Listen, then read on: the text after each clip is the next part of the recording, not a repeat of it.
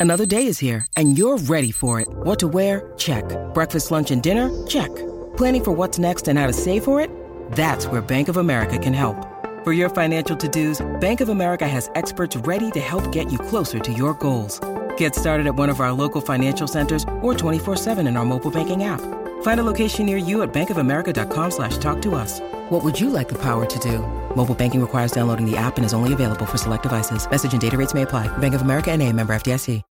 When you need mealtime inspiration, it's worth shopping Kroger, where you'll find over 30,000 mouthwatering choices that excite your inner foodie. And no matter what tasty choice you make, you'll enjoy our everyday low prices, plus extra ways to save, like digital coupons worth over $600 each week. You can also save up to $1 off per gallon at the pump with fuel points. More savings and more inspiring flavors make shopping Kroger worth it every time. Kroger, fresh for everyone. Fuel restrictions apply. Three, two, one. When I'm working out, I love to listen to your podcast. Whenever you say something, other people react to it. Taking my breath away, Aaron. Verne Lundquist joins me, Hall of Famer Jim Calhoun, everybody, episode NASCAR seven. icon Dale Earnhardt Five Jr. for the podcast, Street Citizens is of on the phone. the Outdoor Sports Podcast. It is Friday, November 17th, 2023. People, hope everybody's doing well. Hope everybody is ready for just a jam packed show pre holiday. This is one, oh my goodness, we have so much to discuss. Here is what you need to know about today's show. We're going to open. We did get an update at Michigan. Jim Harbaugh, Michigan accepts the Big Ten suspension. I'll explain why I'm surprised, not surprised. From there, the coaching carousel is starting to ramp up. We've talked a lot about A&M. What I want to do though is hit on some of the other jobs that could open. Whispers coming out of UCLA, whispers coming out of Arkansas. What could be the next few weeks? Then we'll take a quick break. By the way, we'll, we'll, we'll do a quick Week 12 preview. Uh, obviously, Washington, Oregon State, Georgia, Tennessee, the headliners there. Then a fun interview that I did a few days ago with Jacksonville State head coach Rich Rodriguez. Remember Rich Rod? West Virginia, Michigan, Arizona. He joins me to talk about a rebuilding job that he has done. They are awesome this year, seven and three overall in their second year as an FBS program. Really fun interview with him. And of course, we will wrap with America's favorite podcast segment where Aaron was right, where Aaron was wrong. We got so much to get into. I don't want to waste any more time. So, with that said, let's get to the topic of the day. And the topic of the day, again, you don't need me to tell you, but we did get a resolution at Michigan with this whole back and forth with the Big Ten. By now, you know everything that happened up until this point the, the allegations of sign stealing, Connor Stalions fired, the Big Ten stepping in hours before the Penn State game last week to suspend Jim Harbaugh for three games. And then, of course, Michigan filing an injunction hearing, which would not have been heard until this Friday as you are listening. Well, I bring it up because after all the dust settled, Michigan decided on Thursday, you know what? We're not going to fight this anymore. We are going to accept the three game suspension and move on. Going to go ahead and read you the direct quote from the University of Michigan uh, as they explained it on Thursday, so there is no confusion. From the University of Michigan. This morning, the university, Coach Harbaugh, and the Big Ten resolved their pending litigation. The conference agreed to close its investigation, and the university and Coach Harbaugh agreed to accept the three game suspension. Coach Harbaugh, with the University of Support, University support, decided to accept this sanction to return the focus to our student athletes and their performance on the field. The conference has confirmed that it is not aware of any information suggesting Jim Harbaugh, Coach Harbaugh's involvement in the allegations. The university continues to f- cooperate fully with the NCAA investigation. So there's a lot to peel back there. But ultimately, what you need to know is exactly what I just told you, exactly what Michigan just told you. The Big Ten last week suspended Jim Harbaugh for three games. Michigan has accepted the Big Ten suspension, knowing that an, an, ongoing NCAA investigation will be going on. But the Big Ten, as far as they are concerned, has closed down this investigation. Now, on the one hand, I'll be honest, I am a little bit surprised that Michigan went this route simply because they have a potential national championship on the line here. And obviously, if you don't beat Ohio State, um, you know, that largely goes up in smoke. And obviously, you want to be at full strength when you're facing Ohio State. And obviously, you will not be without Jim Harbaugh. But at the same time, I don't know that I am that surprised by this decision. Let me explain why, right? Because I was thinking about this. Actually, it was Thursday morning. I was thinking, man, it is really quiet at Michigan right now. If you think about the, the whole last month, it's been one day after another, after another, after another of story after story after story. Who is Connor Stalions? What is he about? What did he know? Did anybody else know? The NCA is on campus. There was that report that the FBI was on campus. There was the report uh, that Ryan Day's family was involved, which has obviously been uh, uh, regarded, and that simply is not the case at all. Okay. Then you have the back and forth with the Big Ten. Are they going to suspend? Are they not going to suspend every single day? It felt like there was a new story. And so to go from essentially Sunday after or Saturday afternoon after that win to Thursday morning and there's nothing going on. It just felt like it was really, really, really quiet. And so I was thinking about that. And when you read that statement again, it does kind of make sense why Michigan has decided, you know what, we're just going to back off of this. Because I think the, the part that they say that I do think is important here is this is that Coach Harbaugh, with the university's support, decided to accept this sanction to return the focus to our student athletes and their performance on the field. That's ultimately why I think this was done. Because the longer this goes on in a public forum, the more that there's outside noise that is impacting your players, your players' preparation, and your ability to focus on what's ahead on Saturday. You can agree with the decision by Michigan. You cannot agree with the decision by Michigan. But the one thing you don't have to worry about, the players at least know going into Saturday, okay, Sherrone Moore's our head coach. He's the guy who's who's leading us out of that tunnel. He's the guy that's giving us the pre and post game pep talks. Um, and and and we at least know now. So there's closure for the players. And I think that is important in this crazy world. And it is worth noting, like it really sucks not having Harbaugh on game day. I still think the Big Ten kind of overstepped its bounds based on what we know. But at the same time, what I would also say about it is I think Michigan kind of gets like, okay, it sucks not having him here, but he's allowed to be at practice every single day outside of Saturday. That was part of the Big Ten's decision. Coach Harbaugh can still be part of game prep, can still be part of planning, can still be at practice. He can still hit the tackling sled if he wants to. Like he could pretty much do everything except be on the sidelines on Saturday. So I think Michigan decided, you know what? We'll, we'll let the players focus on the games. We'll let the players focus at hand. It puts, by the way, the staff at ease. It's not every single day trying to figure out what is Saturday going to look like. And I think the other part too, which which is kind of important and interesting, the fact that the injunction hearing was pushed till this Friday, I have to imagine played a role, right? Because now, if you wait until the injunction hearing, then it's more chaos before the game. Who's coaching? Who's not? Who's going to be on the sidelines? Our coach is in court right now trying to get an injunction to allow him to coach. And I think either way the judge ruled on Friday, if that proceeding had gone through, it would have been, I don't want to say bad, but it would have just been more chaos, right? Because if she says no, then all of a sudden you're deflated because Coach Harbaugh's not there. But I was thinking about this. What if she says yes? What if there is a temporary injunction and Jim Harbaugh is allowed to coach? Then all you're doing is potentially pushing back that punishment more. Three game suspension from the Big Ten. You've served one game against Penn State. And when I look at it, you know, you do wonder what if down the road, you know, in a month from now, there's a different ruling, a different judge, a different whatever. And now all of a sudden, you got to miss a playoff game. You got to miss a Big Ten championship game. So even if you get the injunction, it could potentially just push down that punishment and again create more uncertainty. And so what feels obvious to me is that there was a lot of emotion on Friday into Saturday. I include myself. I thought what the Big Ten did to Michigan was absolute nonsense. To put those players on a flight not knowing, I thought was completely unfair. But once the emotion cooled off, it was clear to me that Michigan said, you know what? We don't need to put our players through this anymore. It sucks. We don't like it. But Harbaugh can game plan, he can prep, and we will take our chances on Saturdays without him. Couple big picture thoughts before we get to some of the rest of the show.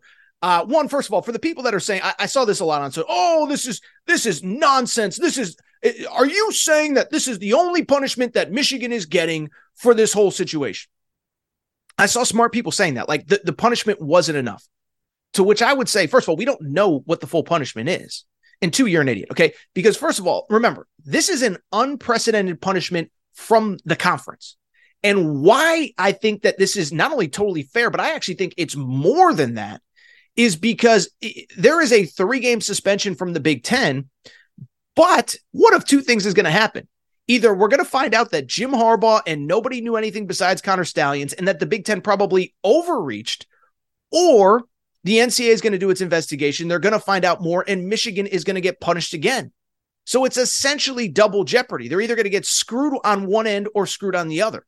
So the idea that this punishment wasn't strict enough, I just don't buy it. Again, listen to the last line in the press release for Michigan.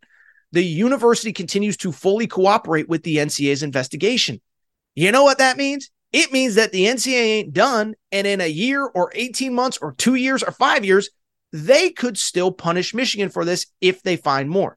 So to me, you're either getting hit with two separate punishments or you're getting punished for something that you largely had no one on the staff outside of Connor Stalions had anything to do with. So don't tell me it was an unfair punishment. It was an unfair punishment to Michigan and sort of credit to them for taking it on the chin and just accepting this is what we have to do. Lastly, two kind of big picture thoughts.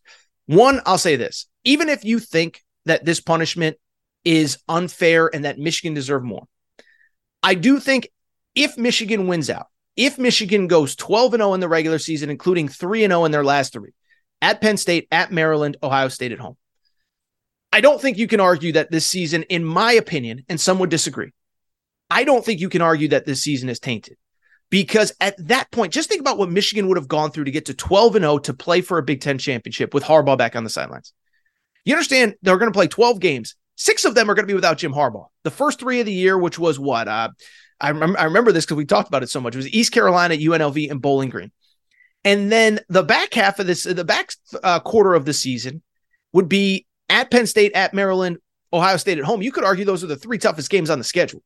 So if they go 6 and 0 including 3 and 0 on the three toughest games of the schedule without Jim Harbaugh, how can you argue that this is tainted? How can you argue that that that anything other than the best team won this championship? Because remember, Connor Stalions got suspended uh, with 5 games left on the schedule. Uh, f- uh, before the Michigan State game, then the bye, then Purdue, and then these last three at Penn State, at Ohio, uh, at Penn State, at Maryland, Ohio State.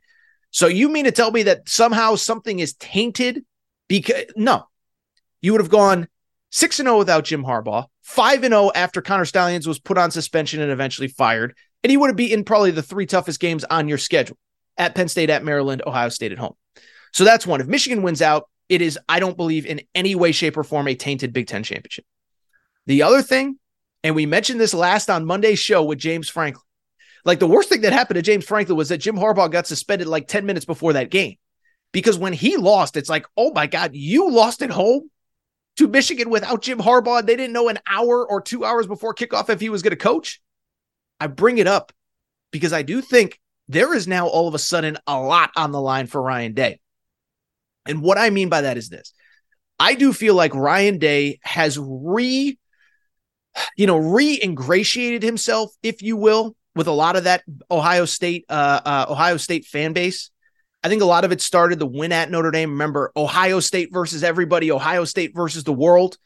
And then I do think as this is unfolded, I do get the sense, and Ohio State fans, if you disagree, you can comment on in the YouTube section. You can send me emails. Aaron Torres podcast questions at gmail.com if you want to yell at me. I do think that Ohio State's fans have largely taken the approach of there's a little bit of an asterisk over those last two wins again uh, by Michigan against Ohio State. Well, if Michigan beats Ohio State this year without Connor Stalions, without Jim Harbaugh, I think a lot of that goodwill from Ryan Day is gone. And I think Ohio State fans are, are on Thanksgiving weekend madder than they've ever been because of the way this unfolded and the fact that Michigan still beat you without their head coach and without the, the guy that has been publicly uh, made to be their secret weapon and, and in a lot of circles, their only reason for success. So Ryan Day, not telling you how to live your life. You're making $8 million a year, so you're doing better than me. But if you want some peace of mind, you better go ahead and beat Michigan. Because if you do not, uh, and if this plays out, no Harbaugh, no Connor Stalions, but mostly no no Harbaugh. Let's just be honest. You lose to Michigan with an interim head coach this year. There's going to be a lot of mad people in and around Columbus. I think the pressure kind of shifts to Ohio State, who now you talk about a mega game two weeks from now. Of course, Michigan's got to get through Maryland this week on the road. Ohio State's got to take care of Minnesota at home. Ryan Day, you better beat Michigan this year. That's all I got to say. All right, so what we're going to do, take a quick break, come back. When we come back, we're going to switch gears, talk a little coaching carousel because we've talked so much about Texas A&M, but there's some new interesting stuff that has come out over the last couple days. Some UCLA news that I don't know that I actually believe will explain what I mean by that. Arkansas, some interesting little buzz, some West Virginia buzz. Quick break. Be right back.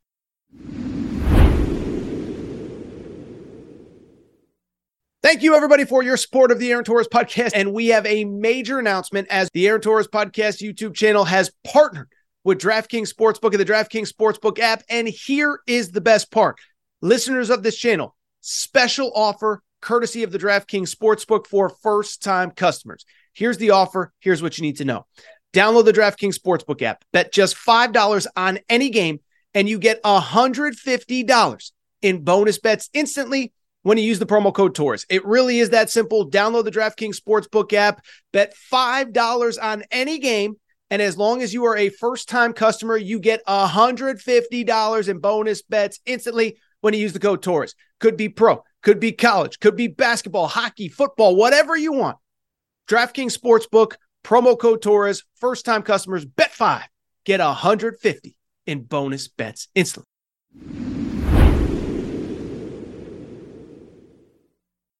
All right, everybody. I'm back. Gonna be back. Gonna be back. Do want to switch gears. Um, and I want to talk a little college football coaching carousel, just kind of rumors and innuendo.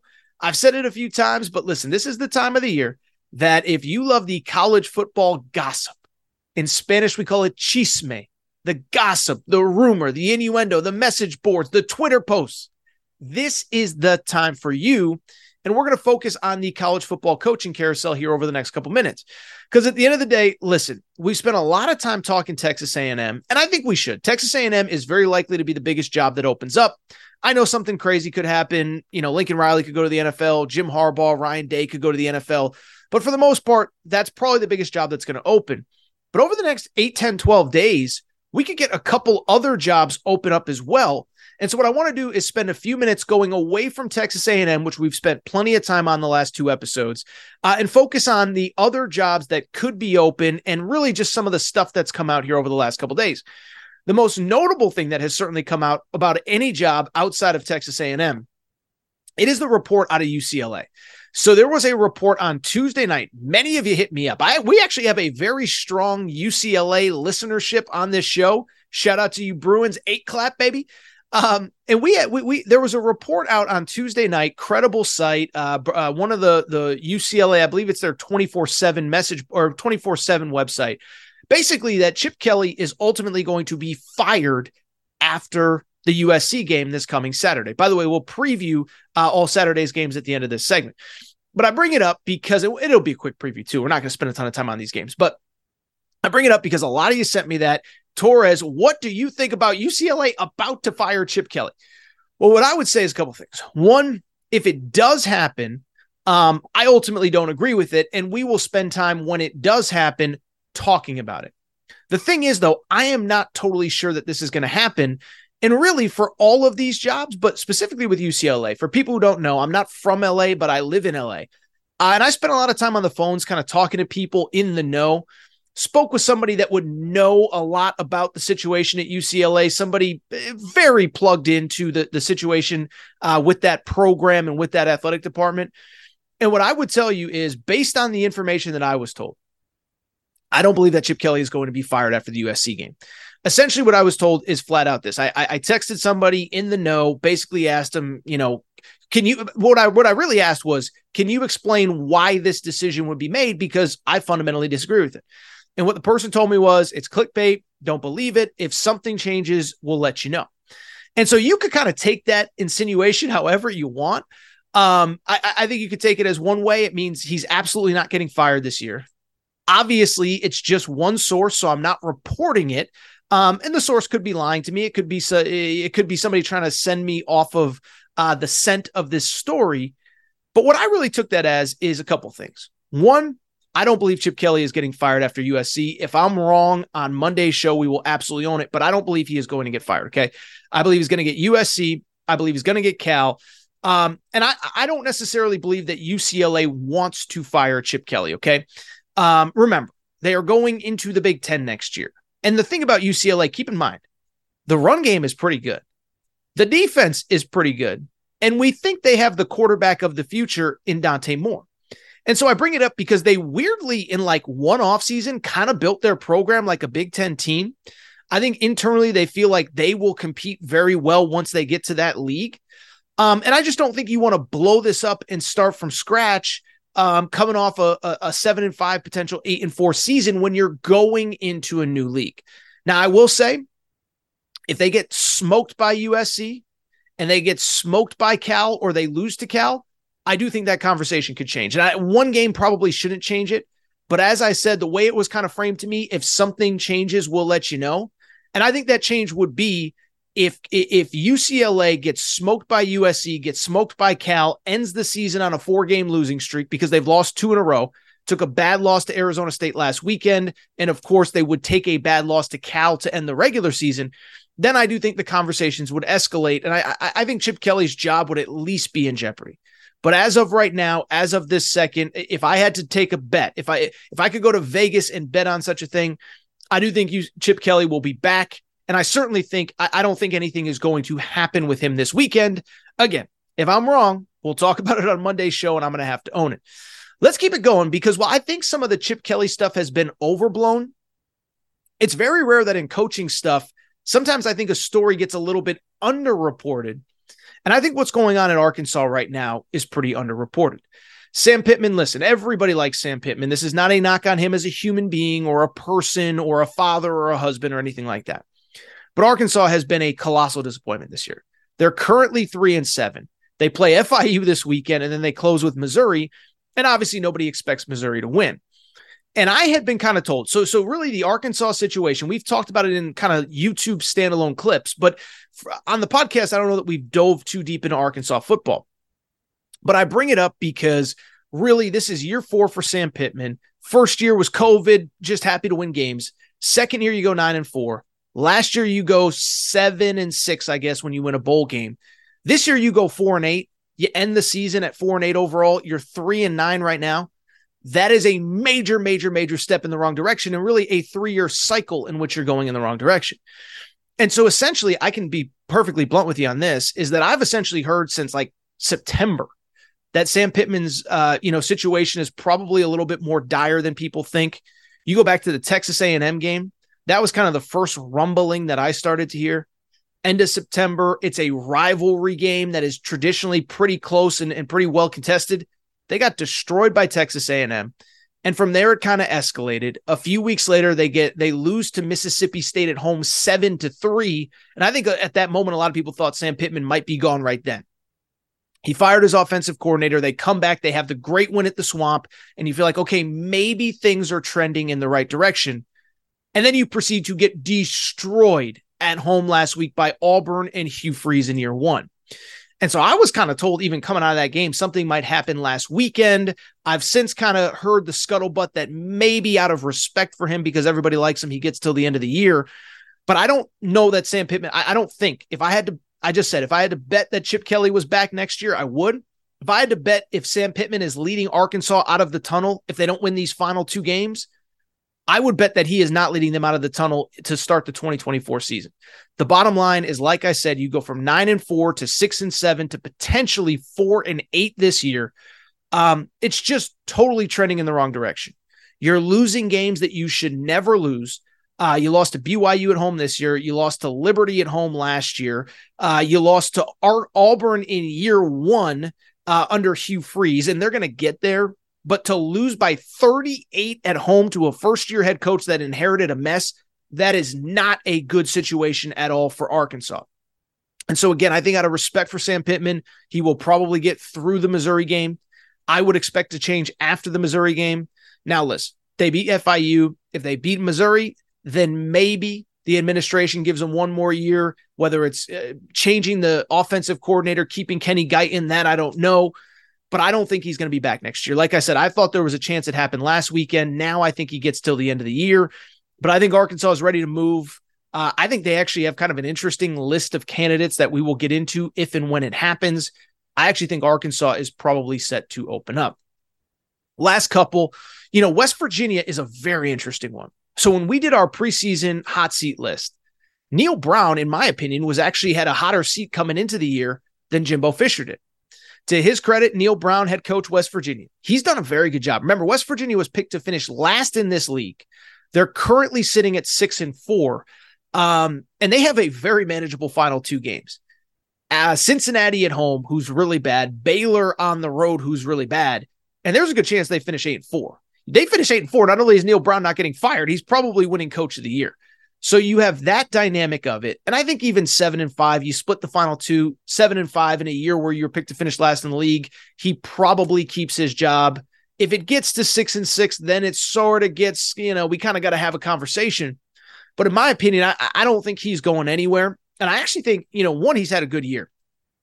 Two, he's got a couple things working in his favor. Okay. And, and I don't know enough people have talked about this nationally. I know locally they talk about it every day. So if you're a West Virginia fan, don't get mad at me. I'm not saying that no one has talked about it. I'm just saying when they talk about this job, not enough has been discussed about these two things. One is obviously the buyout that has been discussed. Neal Brown, West Virginia would be would be owed $12 million a year. Now, this is in no way, shape, or form disrespectful of West Virginia or the school or whatever. $12 million is a lot of money for West Virginia to pay a coach not to coach. And then, as we know, be another six, six and a half, seven, eight million dollars a year for the next head coach. Plus, you got to pay any assistant coaches on multi year contracts. And so they are not in the position, I don't believe, to pay a $12 million buyout unless it completely falls apart down the stretch here. The other thing that West Virginia, Neal Brown has going for him West Virginia is almost certainly going to have to make a basketball hire in a few weeks, in a few months from now. We know about Bob Huggins; it was talked about on this show plenty. Uh, but Bob Huggins is gone, and now because of it, you have a situation where uh, Josh Eilert, great guy, he ain't going to be the head coach long term. And so now you're going to have to go out, probably spend two, two and a half, three million dollars a year to get a good basketball coach in the uber competitive Big 12, which is only getting tougher with Arizona coming in next year. Um, and do you really want to pay 12 million to a head coach to go away, another six or seven or five or whatever to a new coach, and then another two? Like, you know, I know it's college athletics. I know we think the money is endless. I don't necessarily think that it is there. And I think if you, even if you go six and six, I'm not positive he gets fired. But you in one of those next two games, I think he's coming back for sure. Uh, only other job that's kind of interesting. I, listen, I don't think anything's happening with Billy Napier at Florida. I think he's kind of in over his head. I think the losses are bad. 700 yards to LSU, lose to Arkansas at home, first time Arkansas ever won in the swamp. Um, you know, 280 yards rushing for Ray Davis. And the concerning part for Billy Napier, that recruiting class is falling apart. It was number three in the country. I think it's down to like 8, 9, 10, 11. They have lost three decommitments in the last like five days of marquee players. Defensive tackle flipped to Georgia. Jamonte Waller, a five star edge, flipped to Auburn, uh, and a cornerback flipped to Texas. So Billy Napier, everything's going wrong right now. I think he's got to get to signing day, hold on to that class. By the way, beat Missouri, beat Florida State, you create a lot of goodwill. But even if they finish five and seven, I think he is getting till the end of this year. I think that's it for the coaching carousel stuff. You know, maybe a Syracuse, maybe a Houston. Those are the kind of schools that could open, but I don't really see it. Uh, and we'll continue to monitor this stuff. Make sure you're subscribed to the podcast. Make sure you're subscribed to YouTube because if stuff goes down during Thanksgiving week, don't you worry. Torres will be all over it. We'll be doing all sorts of content on all of that. Very quickly, because we got to get to Rich Rod. We don't have a ton of time to preview this week's games. And the good news is there's not that much to preview, right? Um, you know, this is the week before Thanksgiving. A lot of these marquee programs, the Alabamas, the Florida States, the LSUs, they're playing either group of fives, uh, uh, uh, FCS schools, whatever. So I'm just going to give you my quick picks. Uh, if you want the detailed breakdowns, please make sure to download the college football betting podcast. Those numbers there have been so good. So I appreciate your support. Games of note Georgia minus 10 at Tennessee. I'll be quick. I think Georgia wins. I think Tennessee covers. Thing with Georgia, keep this in mind. Georgia, because of the way the schedule fell, because Oklahoma was off the schedule this year, you understand Georgia's only played two true road games so far this season. Now they close this week at Tennessee, next week at Georgia Tech. But their only two road games were at Auburn at Vanderbilt. And Auburn was the the closest game that they have played all year. So this is going to be the toughest test. I think Tennessee gives them their best shot. I just don't know that Joe Milton can consistently make the plays that you need to.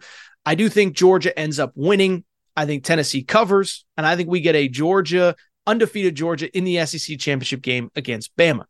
Uh, Washington at Oregon State. This is an interesting one.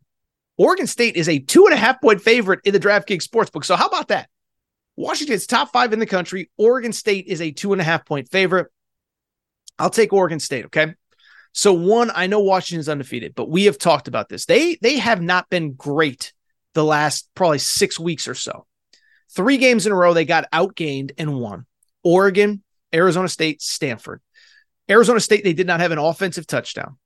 And then even the last few games, uh, uh, you know, you you you win by uh, um, you beat who who did they beat? Let me pull up the schedule really quick. I'm tripping over my my uh my my thoughts here. Oh, USC, you beat USC by ten, but you give up a billion yards. It's just that USC give up gave up two billion yards. Last week you did take care of Utah. That was a very nice win, but overall, Utah, uh, Washington, four of their last six games have been decided by one score or less, and they have been outgained in three of them. One of the game, uh, multiple of the games, they have gone into the fourth quarter trailing. I just think at some point you get caught up. Oregon State's a good team. They run the football well. The other factor, it is going to be a cold, rainy night in Corvallis. Who does that favor? The team that th- wants to throw the ball 40, 50 times a game with a Heisman Trophy favorite in Michael Penix, or the Oregon State team that wants to be physical along the line of scrimmage and beat you up. I like Oregon State. Can we call it an upset? Oregon State's actually the favorite in that game, but I like Oregon State to win. Uh, a couple other games, UCLA at USC. We just talked about the impact of of the Chip Kelly rumors. I just think it's low scoring. I, I you know, I, first of all, USC. I don't know how many people realize this. This is their season finale, regular season finale, which means it's almost certainly the last game we see Caleb Williams. They played in week zero, and the thing about USC, they had their bye in week three. They have now played nine straight games and I just think they're beat up, they're worn down. I mean, they they didn't even look like the same level of talent as Oregon just like beat the crap out of them for four quarters last week. It was never close. They played Utah during the stretch. They played at Notre Dame during the stretch. I just think they're tired, they're worn down. Um, bluntly, I don't blame Caleb Williams. I don't know how much he's listening to Lincoln Riley at this point. I saw a press conference where Lincoln Riley was like, "Yeah, Caleb's got to work on this." If I'm Caleb, I'm like, dude, I'm out of here in like an hour. I'm not listening to you. I think USC wins, but I do think it's low scoring. That UCLA defense, as we just discussed, is pretty good. Give me USC 31, UCLA 21, something like that. Um, other games, uh, what else do we got here? Clemson at North uh, North Carolina at Clemson. I like Clemson to win. Clemson's a six and a half point favorite. That Clemson pass defense is going to give Drake Maye fits. Uh, Missouri and Florida. I do think Florida will keep it close. Billy Napier, we just talked about him. Billy Napier, the kind of guy, uh, he's got a gift for every time everyone's given up on him, he pulls a rabbit out of his hat. The Tennessee game, the South Carolina comeback, and the one thing they do well, they pass the ball well with Graham Mertz. I think they get the win. Kentucky against South Carolina. You know, Kentucky's seven and two in their last nine against South Carolina. Give me South Carolina. Uh, give me Kentucky to beat South Carolina. Those Big Ten teams, Michigan, I could see it being competitive against Maryland, but I think they win. Ohio State, I think that one could be close. 27 point spread. I see Ohio State winning like 30 to 13. And uh, I think Minnesota's going to cover. Penn State against Rutgers. Just keep an eye on this one. Rutgers plays really good defense. But yeah, I think that's it for this preview. And obviously, uh, we'll react to everything on Monday's Aaron Torres pod. And also, we'll react if Chip Kelly does, in fact, get fired, as we just talked about. But I'll tell you what I want to do. I do want to take a quick break. When we come back, really fun interview. So, Rich Rodriguez, how about Rich Rod joining the Aaron Torres pod? Really cool story. He's at Jacksonville State. Okay. Jacksonville State was an FCS power. They're in their second year in the FBS. They're seven and three. You saw them in the news this week because they and James Madison are trying to get a waiver to be bowl eligible. Doesn't look like it's going to happen. I actually asked Rich Rod about it before all this went down. Um, but really fun interview really good guy. And I think you're going to enjoy him talking about the process of building this program. And he's a guy, listen, give him another couple years here. If he keeps winning at Jacksonville State, I think he's going to continue to rise back up that coaching ladder. So we're going to take a quick break, come back, Rich Rodriguez joining the Aaron Torres pod.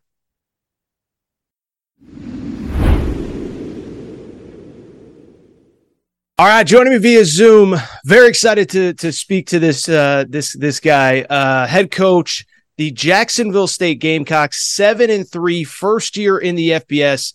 Frankly, a guy, you know, I've been following your career for about 15, 20 years now, Coach Rodriguez. Rich Rodriguez is joining me. I don't mean to age you, but you know, when I was a student, I went to UConn and, you know, Coach Rich Rod and, and Pat White broke my heart many times, but been following your career. Excited to watch you guys this year. How you doing this year? How you doing, Coach?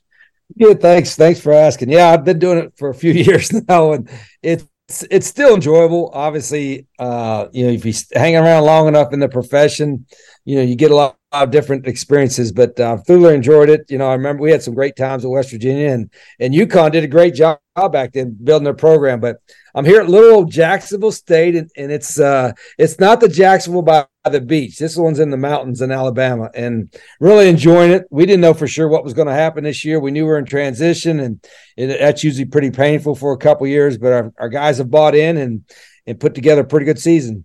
So let, us talk about that. So for people who don't know, you guys brand new to the FBS. Now, you guys as a program had had a ton of success at the FCS level, the D2 level, dating back many years. Um, but so first of all, tell how did how did this opportunity come about for you? This is now your second year. You guys were transitioning last year, still playing at the FCS level. How did this opportunity come about for you? And, and I was actually going to ask that. I was going to be like, for those of us who have never been to Jacksonville, Alabama, you know, give us a little scouting report because uh, you know, it's it's a school that is really you know broken on the scene. And then obviously last week you're playing at South Carolina. I think a lot of people are starting to realize what you guys are doing. But but for for those who don't know a lot about your path to this opportunity, uh, tell us a little bit about it. Yeah, it's uh, I didn't know much about Jackson. I'd heard about him a little bit on the one double A level, and and uh, they'd always had, like you said, great success at the smaller school level, Division two and one double A. And when it came open, uh, you know, I asked us why why you have an opening now. You've always had success, and I think they knew that they were going to were building a brand new facility and a uh, football facility and all that, and they knew they were going to transition up, and they wanted to have uh, you know some guys that maybe knew what Division One A looked like. And actually, one of the guys that helped lead the search was a guy that I had talked to way back when I was entertaining Alabama 16, 17 years ago. And so we, you know, he called me up and said, Hey, you, are you, would you be interested in looking at Jacksonville State? And I, and I wanted to be a head coach again. And and somewhere uh, maybe you can make an impact. And so it came open, and I knew we were going to be in transition for two years, and and it was going to take some time for for the building to get built and all this kind of stuff. And so I had no preconceived things like, hey, we're going to win right out of the gate, you know. But when I got here, the the players, uh, there's a good group of guys. They worked really, really hard. Football is important here it's a small town, which I think we may be the smallest town to have a Division One football program, which is okay. I tell our guys we don't we have three stoplights and one of them don't work. You know, it's it's uh, you know they got they got a McDonald's and um and um and they got a Whataburger or something coming in town, and so we you know it's it's a nice little town, and uh you know football is is important I think to the community, but it's also a place where you can get really close with each other as players and coaches and staff and and the student body. And so it's been it's been I got a really good staff and and like I said, the players are bought in and and you know we didn't know for sure how you know how we would compete this first year in a full FBS schedule.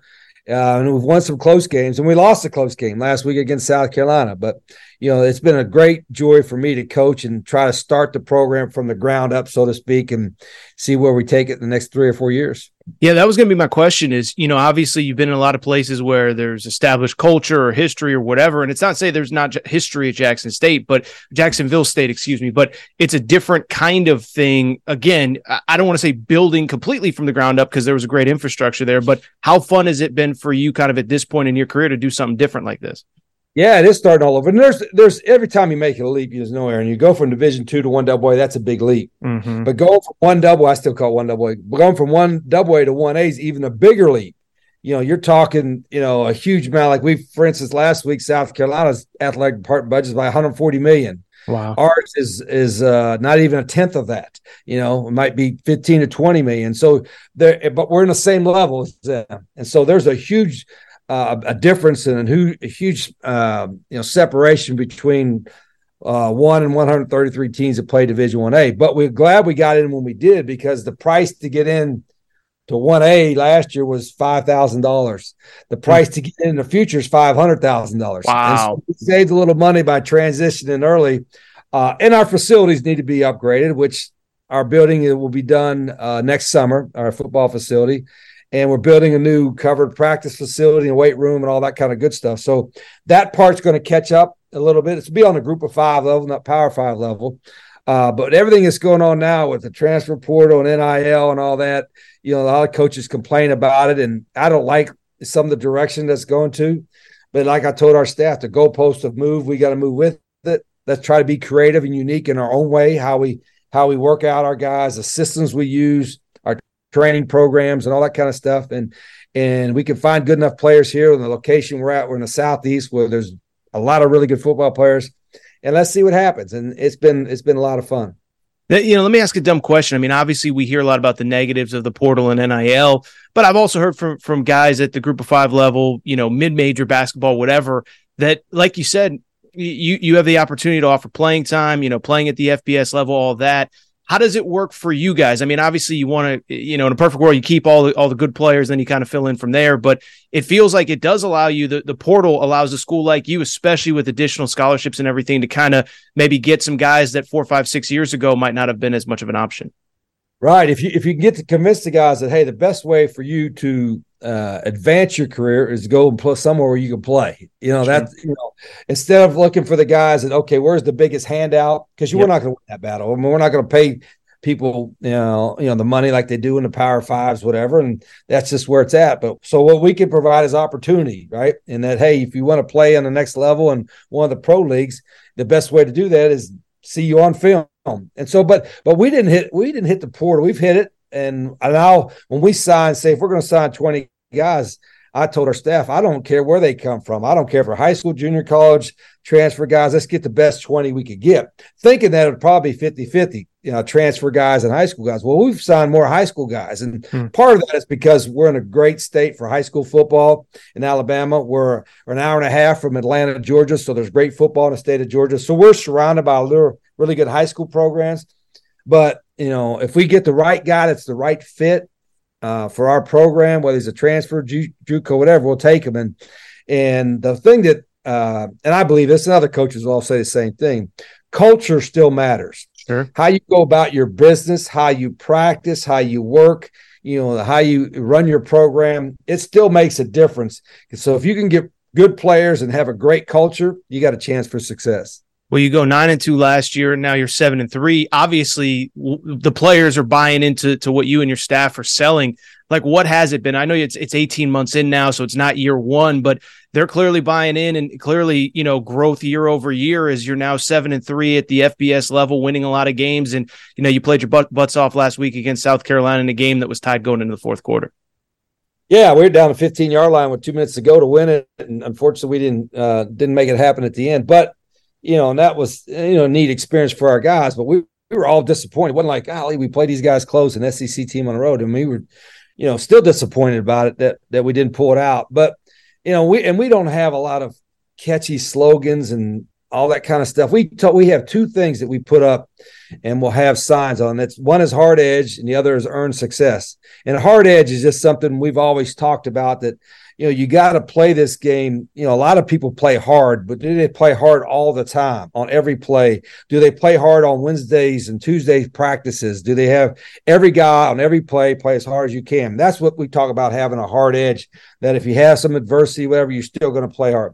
And the other part is earn success. You know, it seems like nowadays there's so many things that people want handouts. They want things given to them. We tell our guys any kind of success we're going to have, we're going to earn it and that'll be probably a good thing to follow the rest of your life whatever your you know job you have whatever if you want to be successful you got to earn it and so those are really the things that we you know kind of run our program on those two principles and we stick to it every day you know, random question, a couple more, we'll get you out of here. Rich Rodriguez, head coach, Jacksonville State. Uh, you mentioned the Tuesday, Wednesday practices. You guys have had a lot of Tuesday, Wednesday games. Um, you know, we were talking about, you know, exposure and getting yourself on film.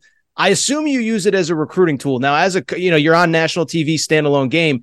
as a coach, do you like it? Because I just, I mean, I've watched more Jacksonville State than uh, I, yeah. I, keep wanting to say Jackson State, Jacksonville State than I was planning on. You guys are on TV all the time. I love it. I don't know what it's like to prep for it though. Yeah, it was it was different. I mean, I had when I was in West Virginia, we had played some Wednesday, Thursday games, but never five in a row. I don't think anybody's ever done that in October. But we do it being in Conference USA. All the coaches knew that it was coming. It was going to be a you know, it's like, gee, this is going to be a little difficult, you know, managing it, whatever. But it's also going to be a great opportunity for the league and for the schools to get some exposure. And and I told our guys, listen, we're going to be on TV, and they're going to have either watch us or The Bachelor. So make sure they're watching us. You know.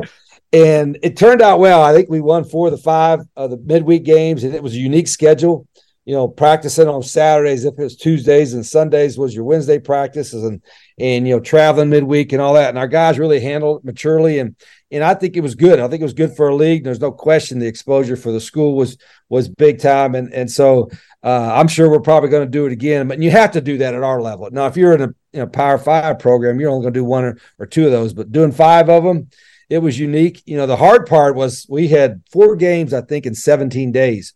So if you get a guy nicked up, you're not going to be able to get him recovered in time for the next game, and so your depth of your roster really gets challenged at that point. But you know, we got through that, and uh, this, and like you said, got some great exposure for the school, and and now I think a few more, and not only for the helps our program, but I think the school itself. I think our enrollment will continue to go higher and higher. It's higher than it's ever been right now, and it's going to go because people will find what it's all about. What's Jacksonville, Alabama, all about?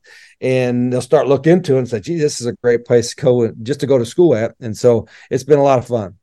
A couple more, we'll get you out of here. You know, obviously, right now we're recording. Now Jacksonville State's on a bye week, probably run this closer to their next game, but you know, there's a lot of buzz right now. You know, James Madison is putting up a, a, very strong fight about this bowl eligibility thing. I think anybody listening knows, but there is a transition period, which you've referenced a few times. And part of that transition period is you're not going to play in the postseason. And James Madison is 9 and 0 as we record. They play the UConn Huskies this weekend, ironically enough, and they're fighting the fight to, to get bowl eligible. And it's, it's obviously something that applies to you guys as well. Do you have a strong, I mean, you, you knew what the rule was coming in, but you're sitting here at right. seven and three right now. And I'd be curious for your perspective. Yeah, and I don't blame them. I mean, they got a great football team, and this is their second year, like our second year transition. And and we understood, like you said, we understood it going in, but it just doesn't make a whole lot of sense. It's not like you got an advantage; you actually got a disadvantage. Like you normally in your first year in transition, you're not up to the full 85 scholarships, and in your second year, you might be up to 85, but probably most of those guys are are the young guys.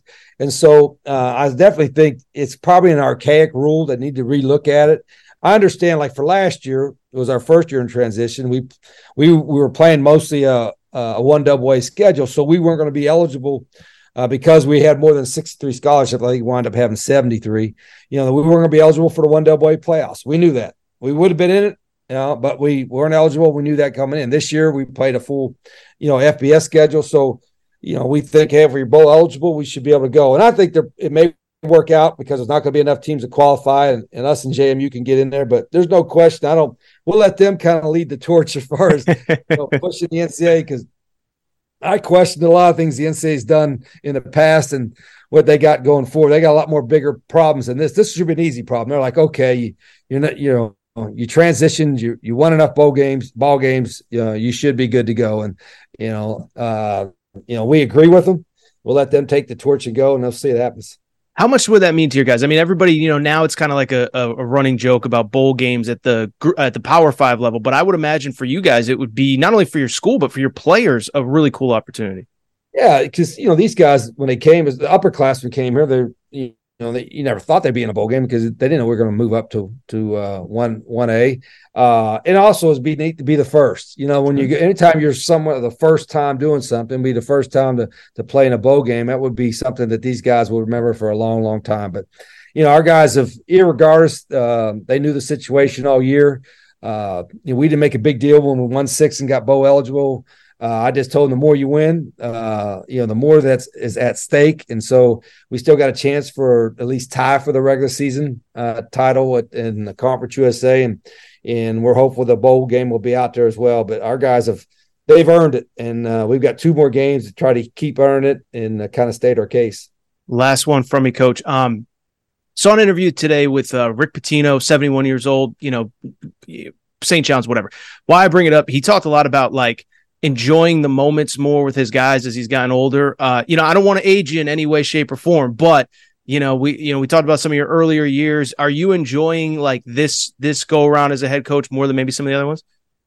You know, that's a that's a great question. Uh, the honest answer is probably not as much as it should. sure. I mean, it really is. Like, uh, you know, my, my daughter works for me, and, and, my wife and son, they're all into every game and all that. And they're like, I'm absolutely miserable every time we lose, and every time sometimes we win. You know, I'm still more hung up on the bad things we did. Sure in the win. And so I've got to learn how to do that better. You know, that there's no question that, you know, I heard Urban talk about it that the wins, the wins were just a relief and the losses were devastating. And and I'm maybe not there, but I'm not on the other end like I should be. I should enjoy the wins more, especially, you know, in, in this period while we're transitioning and it's all kind of because the expectations weren't you know, very high, and I understood why, and then and we didn't know for sure what we are going to have. So I, I, needed to be able to enjoy that better, uh, uh, I still think I got a lot of juice in the tank, and and I'm surrounded with a bunch of great guys coaching and on the staff. But I I uh, I, I, struggle with that more. I need to kind of understand. I need to. That's great advice. And enjoy the victories more. Enjoy the process more. I guess as well. I was gonna say Pete Carroll used to have tell the truth Mondays. I appreciate you just being honest on that one. I mean, it would have been easy to to, to do the cliche. Oh yeah, you know. Ever, and, you know what? I, I, think the older you get, Aaron, I think the, the less cliche-ish you are. I've never sure? been a cliche guy anyway. I just kind of, you know, we call our meeting rooms the truth rooms. I tell our play, we're brutally honest with our guys. And I said, listen, if I sucked and called a terrible play, call me out. Now, they don't do that too much. When I coached my son, but sure. the rest of them won't do that. But we, uh, I do think there's, you know, part of it's like an experience. Like sometimes coaches brag about, I got 30 years experience or 25 year experience. Well, if you never learned or grew or got better, sure. you got one year experience repeated 25 times. Hmm. And so everybody, I try to be a better coach tomorrow than I was uh, today, and I want to be a better one than I was a year ago or five years ago or 10 years ago. And that's if I expect my players to do that, I expect my staff and myself to do that. So I, I feel good about that part that, hey, I'm, I'm still growing as a coach. I'm not a young guy anymore by any means, but I still think I'm growing as a coach, and I, I need to do that if I want my players and my staff to do that. Fantastic. Rich Rodriguez, head coach, Jacksonville State. Coach, we'll be watching two games, two games left on the schedule. I'm not rooting against anybody, but you know, if we don't get those X number of bowl teams, hopefully we get that third game on the schedule. Hopefully you guys get that bowl game. Uh, it's been fun to watch. And like I said, you know, it might drive you crazy to play on Tuesdays, but I've enjoyed tuning in and America has. And so we appreciate your time. We'll do it again soon. Okay. You must see TV. Keep in touch.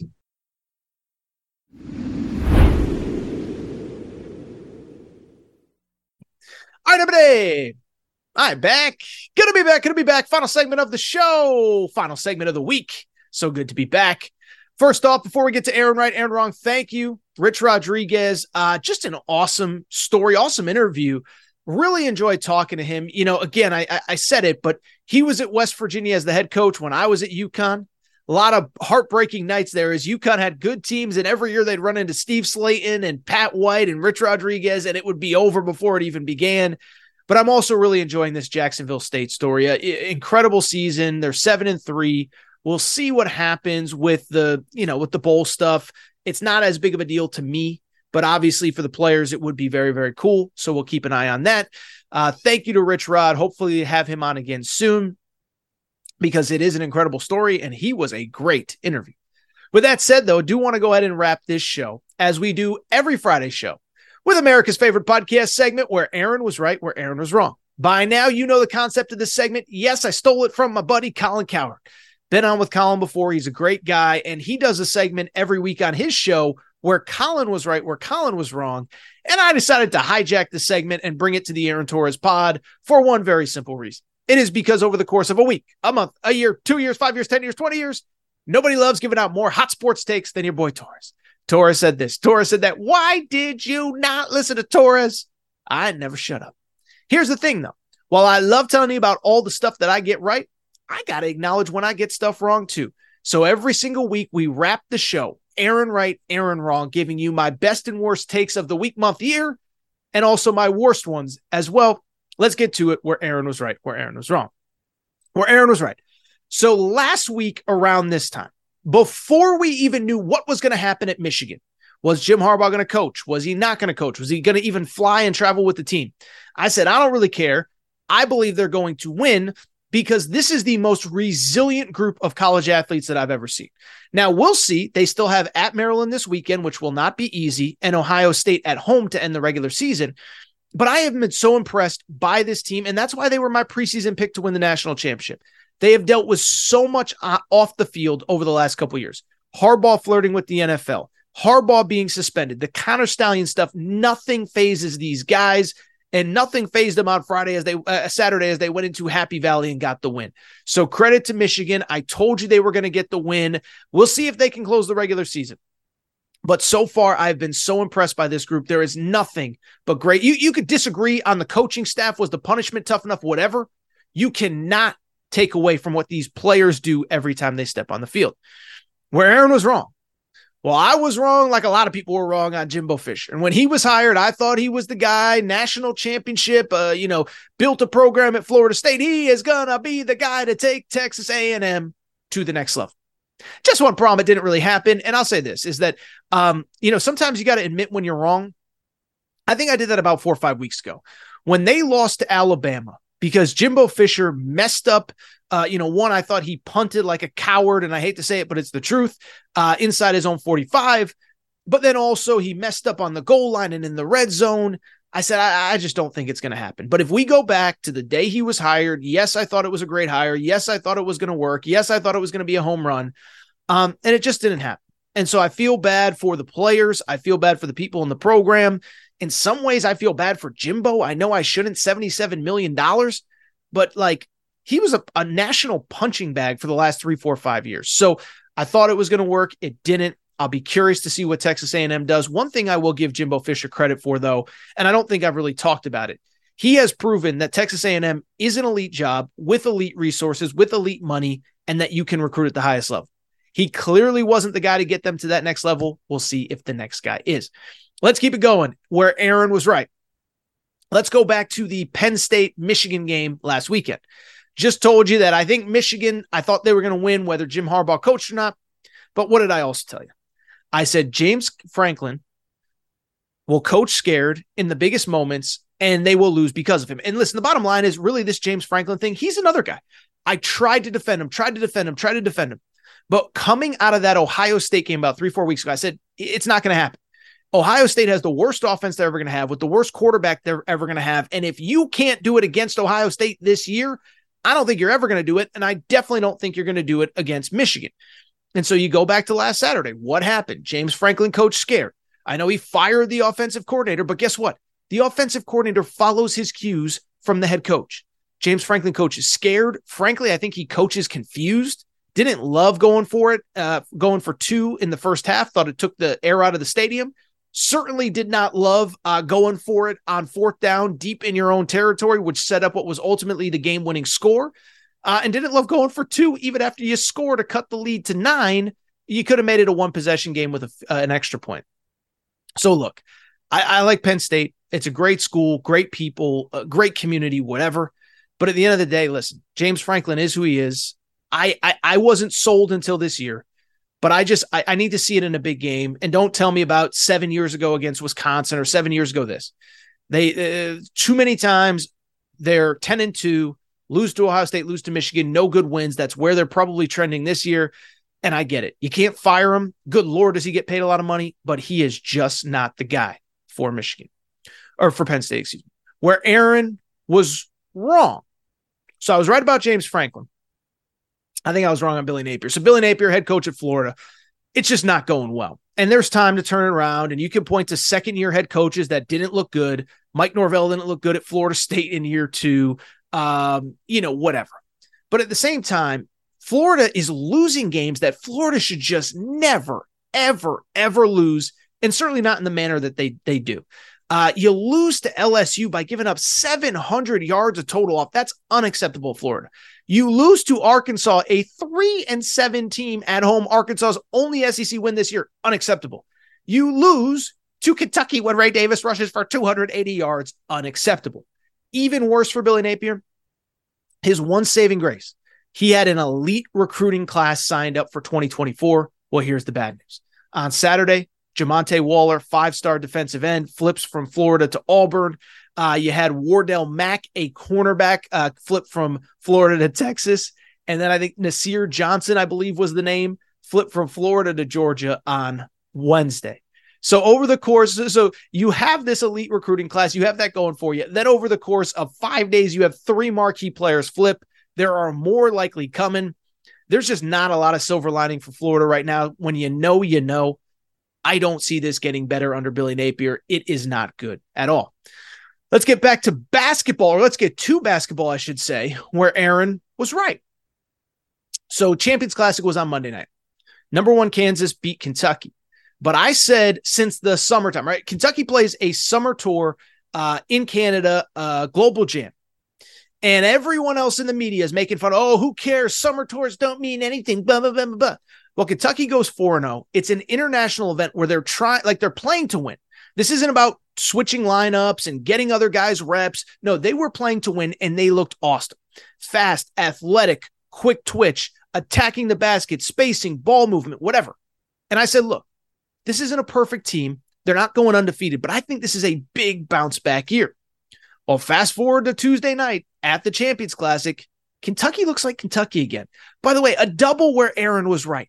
On opening night, I said I was wrong on Robert Dillingham, and I I I staked my claim on Rob Dillingham Island on opening night. I said this kid is going to be an all SEC type guard. What ends up happening? 18 points in that game against Kansas. So look, I know you want the moral victory. I know there are no moral victories if you're a Kentucky fan. That team looks very improved, and I cannot wait to see them continue to evolve over the course of the season. I think Kentucky is back to looking like Kentucky this season, where Aaron was wrong. Let's stay with the Champions Classic uh, and Duke. So Duke was my preseason national championship pick. They got smoked. Well, they didn't get smoked, but they lost to Arizona at home, and they just kind of looked meh against Michigan State. And I'll be honest, I, I don't think Duke is going to win the national championship. Like, like, like sometimes you can lose a game in week one and everything's fine. I look at this Duke team; they're not super athletic. Um, Tyrese Proctor, their their their star guard, really hasn't developed the way that anybody thought. I just don't think this is a national championship caliber team. I think they'll be good. Think they'll be fine. Good in the ACC. The ACC is still down outside of Miami, North Carolina, maybe Virginia. There's not a lot of elite in that conference but I don't see a team that can overwhelm you for six straight games in the tournament. I see that when I watch Arizona. I see that when I watch UConn. You know, Kentucky at least has high level athletes. Like when I watch Kansas and Kentucky the second game, it looked like a different sport than Duke and Michigan State in game one. So, bottom line is listen, we don't need to go on and on. Uh, Duke was my national championship pick. If I could do it over again, they would not be it. I don't think they're good enough. Let's wrap with a couple more, a little bit off the grid, where Aaron was right don't talk much NBA on this show. But over the course of the summer, there was all those Damian Lillard rumors, this, that, the other thing. Where's he going to go? And everybody wanted Philadelphia to trade for him. And I said, I would not trade 23 year old Tyrese Maxey for 34, 35 year old Dame Lillard, whatever he is. And that those ages may be off. Maybe Tyrese Maxey is 22 and Dame Lillard's 32, but you get the point. Dame Lillard on the tail end of his career, Tyrese Maxey ascending. And as a matter of fact, I said I thought Philadelphia would be better with Tyrese Maxey running running the show uh, and James Harden gone. Well, fast forward, and Tyrese Maxey dropped 50 the other night for the Philadelphia 76ers. Listen, this guy is a young rising star in this sport. And all he had to do was watch the playoffs. You could see him coming last year. I'm not saying Harden wasn't great. Harden had moments in the playoffs, but so did Tyrese Maxey. And Tyrese Maxey's, again, 10 years younger than James Harden. So I think Philadelphia got better without James Harden. I certainly think they're better than they would have been trading Tyrese Maxey for Dame Lillard. And everybody made fun of Philadelphia when when the reports came out that Tyrese Maxey was untouchable. Everybody wanted to make fun of him. Well, look at them now, dropping 50 on dudes. Philadelphia's at the top of the standings. Credit where it's due to Philadelphia. They stuck with their guy. Finally, where Aaron was wrong. When all this Oakland A's, uh, Las Vegas uh, rumors started, I said, I thought Vegas would be crazy to take this team. Poorly run, don't spend money, and you're going to need a lot of taxpayer money to get a stadium built. And so I talked to my Vegas sources, if you want, if you want to call it that. I didn't get the sense that there was much of an appetite for the Oakland A's to go to Vegas. But obviously on Thursday, we found out that, yes, of course, the A's the the the MLB owners unanimously approved and unanimously voted for the A's to come to Las Vegas. Now I still think there's some uh, political stuff that has to happen in in Vegas to get another stadium built with taxpayer dollars, but this is obviously going to happen. And listen, I get it. MLB wants a presence in Vegas. It is the hottest city in America right now. I'm going to be there next week for Thanksgiving. It's going to be awesome. But I just bring it up because of the fact um I just bring it up because of the fact that um listen, uh, I didn't think this was going to happen. I thought the MLB would get in the way, and I didn't think Vegas was going to be that thirsty for another major league team because there's no fan base for it. We'll talk about it at some point. But all the discretionary income, the Golden Knights were there first, the Raiders are there. I don't think there is a desire to have a baseball team with 81 home dates on the strip. We've talked about it. I'm not going to go through it again, but it's a summer sport when you're in Vegas in the summer, you want to hang out by the pool. The music's playing. You don't want to leave the pool at 4:30 so you can catch a 6:30 baseball game. So we'll see what happens, but this is a bold prediction that we will get to on Aaron Right, Aaron Wrong at some point in the future. Vegas. I think the A's are going to be a disaster there. We'll see what happens. All right, I think that's it for this episode of the Aaron Torres Sports Podcast. I do think it is time for me to get out of here and enjoy the weekend. By the way, next week's schedule, I'm going to figure it out as I go. We'll definitely have a show Monday. Uh, I will, uh, uh, you know, obviously we have a holiday on Wednesday, a holiday on Friday. I'm going to get you as many episodes as I can. So make sure to pay attention. And as I said earlier in the show, we will also make sure to get you content as stuff happens. So if we have coaching firings, we'll get stuff on that. College hoops, we'll have uh, Feast Week with the Battle for Atlantis and uh, Maui Invitational. We'll get you content. Just don't know exactly what the schedule looks like. But if you're not subscribed to the show, please make sure to do so now's the time to do it because we don't know when our show is going to be next week except for Monday. So make sure you subscribe. Apple, Spotify, Amazon Music, Google Music, wherever you listen to podcasts. Uh, also, make sure to rate and review the show. Go ahead, and give us a quick five stars. Let us know what you like, what you don't like, all that good stuff. Make sure you're following on social media at Aaron underscore Torres on Twitter, at Aaron Torres Pod on Instagram, Aaron Torres Podcast Questions at gmail.com, Aaron Torres Podcast Questions at gmail.com. Thank you for your support of this show. Uh, we're in the middle of November, but the numbers again remain incredible. Thank you so much. Thank you to Rich Rodriguez for joining the show. And I will be back on Monday, and you know we'll have plenty to talk about. Shout out to Torrent Craig. Shout out to Rachel, who hates my voice. Shout out to JJ Redick, UFN. Unblock me, bro. I'll be back on Monday. New episode, Aaron Torres Pod.